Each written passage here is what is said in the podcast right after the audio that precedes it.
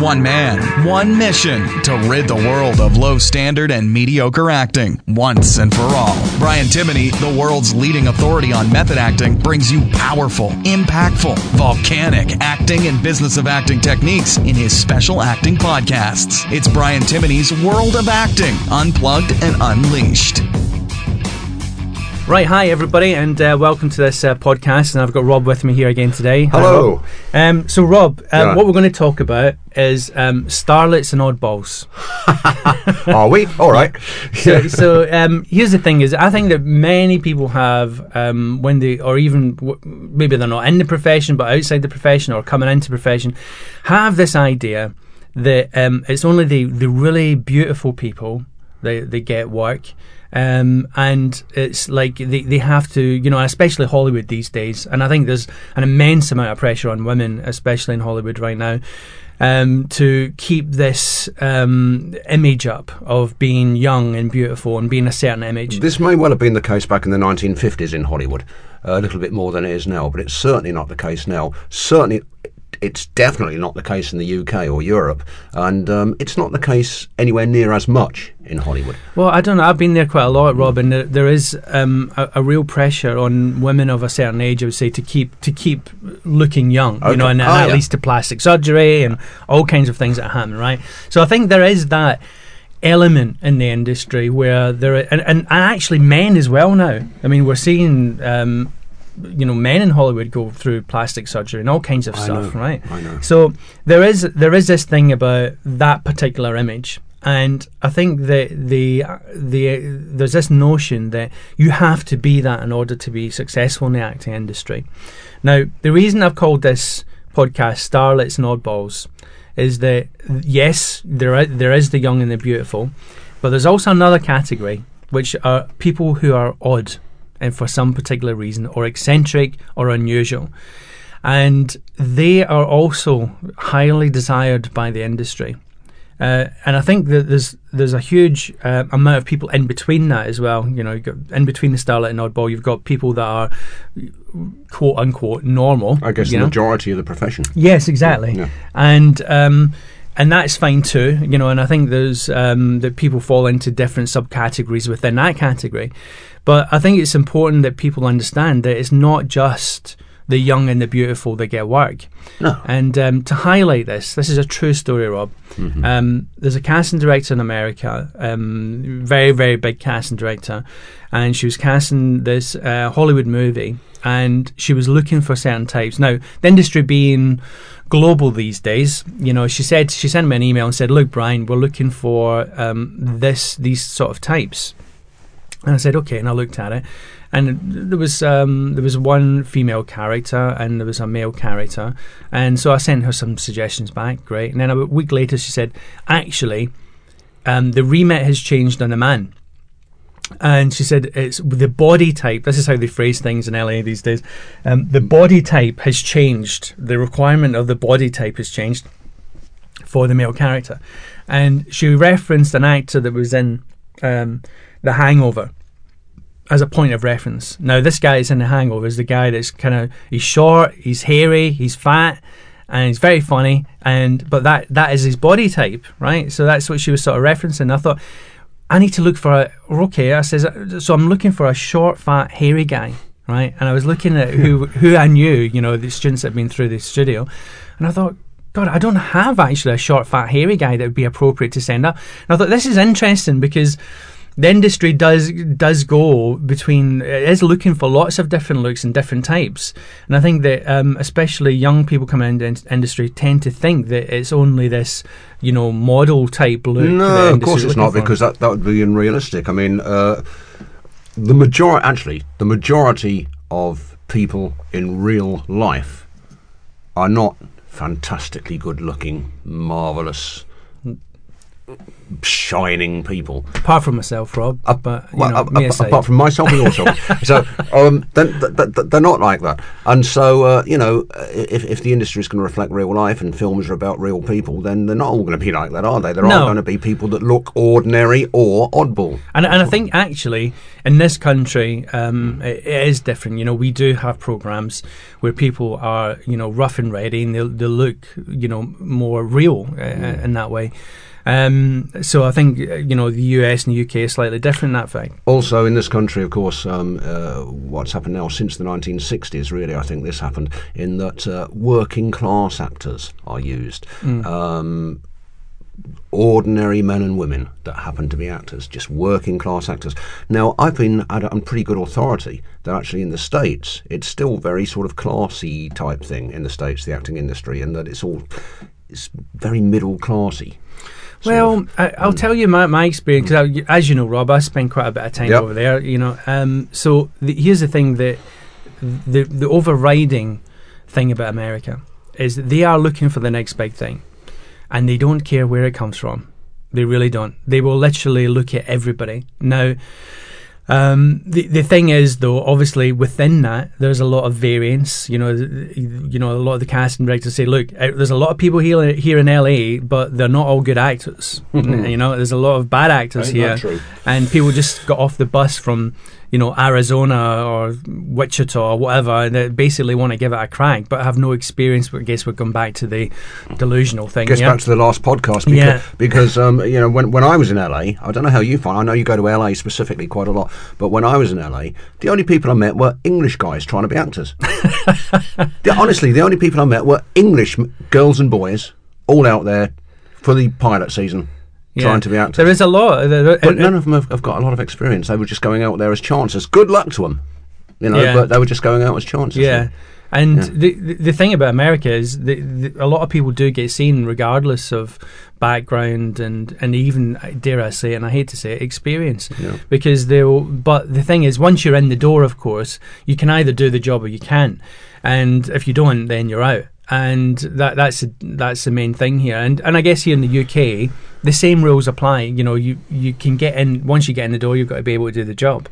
Um, but anyway, I think it's more about this: do you fit a, a specific image? And I think that within the industry, you know, they're looking for all types. Because when was the last time, Rob, that you watched a TV or a film and everybody was the same age, everybody looked the same, and you know, they, you know it never happens. You know, we need all types of actors. And um, one of the other things, actually, that, that casting directors I hear over and over again saying is that your your natural um, what's the word um, sort of strangeness or um, you know your Your authenticity. yeah, y- y- you're the way that you are, and, and if you are a little bit um, off the wall, don't hide it. Oh. Actually, bring it into the room. They love it. No, no, and don't try and correct tics. Little tics you've got, little nervous twitches or tics when you, that, that you think when you've seen yourself on camera. Uh, oh, geez, why do I do that? Why do I why do I sort of move my lip like that when I talk? I'm, I've got a lip that curls up at one side when I talk all the time, and that's great. I keep that. That's a good little character thing. That's that's me, um, and I haven't tried to correct it. And sometimes my eyebrows can have a little bit of life, um, and you know I think it looks awful. But other people tell me, no, that's great. That's good character stuff. Keep that. And so Yeah. don't try and correct your little little physical tics and things. Yeah, no, yeah, I think you're right. And um, the the other thing I've noticed as well, going back to the starlet end of the spectrum, Yeah. is that sometimes when people are inordinately good looking, they kind of they think that's it. They think that's enough. They they, they, they don't you know, just look at me. That's enough. Well, I don't need to do much more than that. And actually they don't um um, there's a lack of um, you know sort of desire to really learn. I'm not saying all everyone, right? But I've just noticed that sometimes when people are really good looking, they don't think that it. Well, it kind of goes back to like dating, right? So let's talk about dating for a moment, because when if you were in a pub club. Um, and you see somebody that's really attractive, they don't need to do much. They're going to attract a certain amount of attention anyway. And even if their personality is completely rubbish, and sometimes that is the case Until a lot. they open their mouth. Yeah. Yeah, and then Men you realize women. men and women. men and women, Yeah, absolutely. yeah, And um, and you go, oh right, okay. And then there might be somebody there who's maybe average looking or maybe not good looking at all, but they have an amazing personality. They they bring a lot to the table. Well, of course, beauty is in the eye of the beholder, as they say. Yeah. And um, a part of a person's beauty is their personality, is their their inner being, um, and I believe that can actually affect your your physical appearance as well. Um, and so, yeah, beauty is in the eye of the beholder anyway. Who's to say that these so-called really beautiful, stunning people are in fact beautiful and stunning? You know, I And sometimes, actually, th somebody's appearance, if they are not completely satisfied with their appearance, and maybe they're not the most beautiful person in the world, looks wise, it spurs them on to develop their personality more. It, it spurs them on to develop their talent more. I mean, somebody that springs to mind is um, the late but great uh, Robin Williams, Uh-huh. because he he kind of you know spoke in the past about the fact that when he was growing up, he said he said I realised I wasn't the most good looking person in the playground. He What was the funniest? but he said I made I, I became the funniest. He said Yeah. so. He said that, that was the way that I, that I became that my attractive his attractiveness came out, and I thought that's really interesting. Um, and uh, yeah, it's it's important that you you know you, that you develop your personality and these this authenticity of your personality, and not just think I'm just going to rely on my looks or that's enough. Because Well, I not. believe, I believe, Brian, you know that um, as well as having um, trained extensively yes, to um, to to further your craft and to further yourself uh, uh, as an artist, um, I believe that. It's gone. What were you just saying? I, I, you're having a moment, Rob.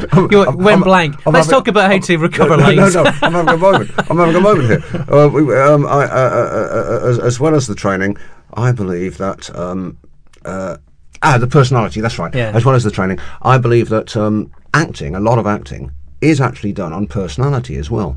Um, so what you just said is very interesting about you know developing personality, which anyone can do, of course, just by uh, getting life experience. Um, it's a very important aspect in being an actor. Your, your your authentic personality, who you actually are. Never mind about thinking you're being a character and working on. Who are you? Who who are you? And, it, and it's about attractiveness, isn't it? And it's because ultimately, when we are looking at movie stars, and uh, and that is the you know the sort of you know the, the the far end of the spectrum that we're looking at movie stars is that. What happens is people get attracted to them, and it's not always because of their looks; it's because of their personality as well. Their charisma, whatever you'd want to call it.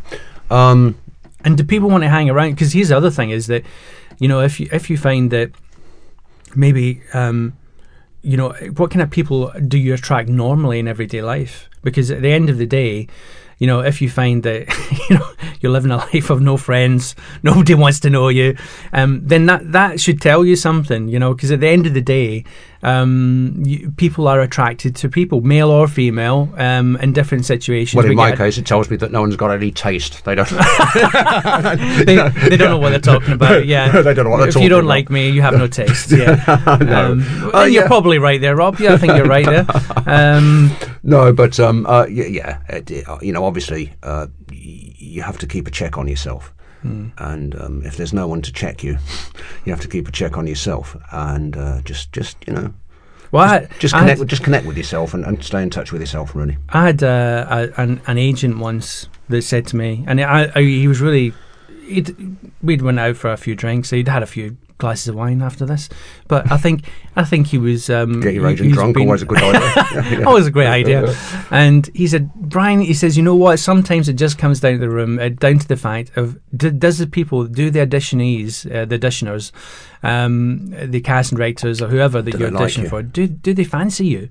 And he said, and when he, he said fancy you, it was more than just do they like the look of you. He said, do they actually find you attractive? Mm. And I thought that's that's an important element. And attractiveness is encom- encompasses a lot of different things. And I think that um, you know, going back to the dating scenario, you know, it's it's good for actors to think of it in that way.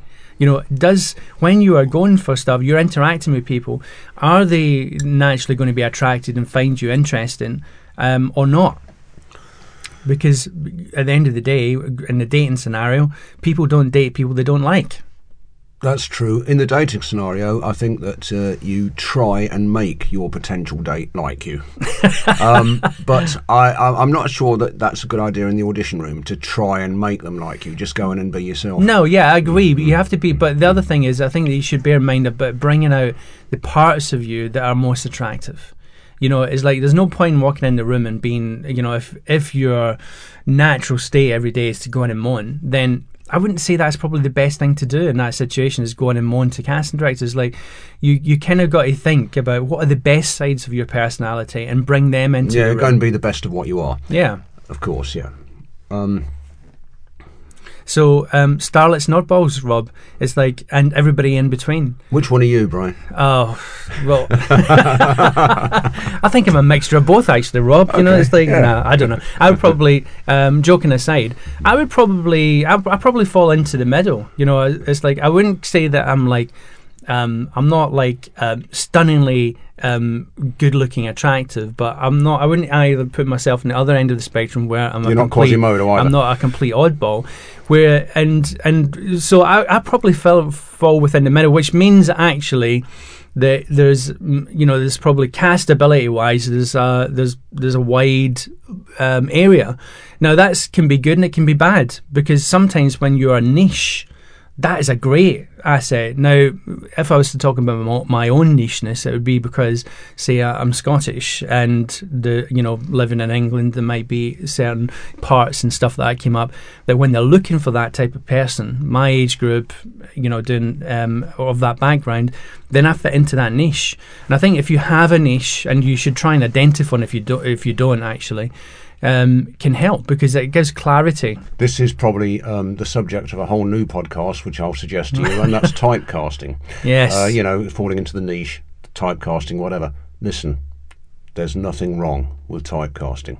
There's nothing wrong with being thought of by the industry as fitting into that very small niche and you're being typecast in the same type of roles all the time.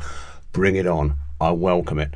I, I, that, that that's fine for me. For, for me, it's fine. You know, it's um, because inevitably the industry will see you in a certain way. They will. Casting directors will see you in a certain way. You know, I mean, I don't, I don't think, Bry, they're going to call you in to be a heavyweight boxing champion. Well, you never know. And so, and so for, for, for, for, for, example, No, you're but they will call you Yeah. in to be Glaswegian villain yeah, or something like Yeah. that because that's the niche you would fall into more. Yes, and, and I so- think it's important that people recognise their niche. You know, you got to look at yourself in the mirror and be really honest. You know, because um, and I think uh, going back to delusion again, it's like you can't be delusional about what you are presenting to the industry because you are the product, you are the service. When you look in the mirror and you listen to yourself talk and you walk, what is it that people see? because that is what the industry will tend to put you in and you need to know that in fact if anything you want to kind of push that forward because then it gives clarity So long as it's real and it really is you, Yeah. and you're not trying to invent something. no Um, to, I think I want to take the tough man roles, so I'm going to walk around being a tough man. no That, yeah that's not going to work. no It's- but as it- it's like I, a friend of mine you're right this can probably be another subject for another Yeah. day but um in fact you know what rob let's not talk about it right now because right. i think let's th- this is a whole subject for another podcast let's talk about it in the next one which is about we're going to talk about typecasting we'll talk about um a- actually i've got a very um, good example of somebody what you just described there about you don't want to invent something you're not. But No. what about pulling forward? If you have an idea of characters that you want to play and you think you could do them well, how can you enhance yourself and bring forward those elements even stronger Okay, what you in, do- order, in order to make it even more visible? Shall I answer that now or next time? Let's do it next time. Okay, Because we're I've got a good time. answer for that. Yeah. All right, so we'll- Excellent. We'll, right. do it next time. We'll do it next yeah. time. So um, let's. That we're going to sign off now on uh, this podcast. Thanks for joining us, and uh, we'll look forward to speaking to you the next time. Have a lovely day. Thanks so much for listening to this episode of Brian Timoney's World of Acting. For more great content and to stay up to date, go to www.briantimoneyacting.co.uk. Make sure you listen next time where Brian brings you powerful, impactful, volcanic acting and business of acting techniques. We'll see you next time.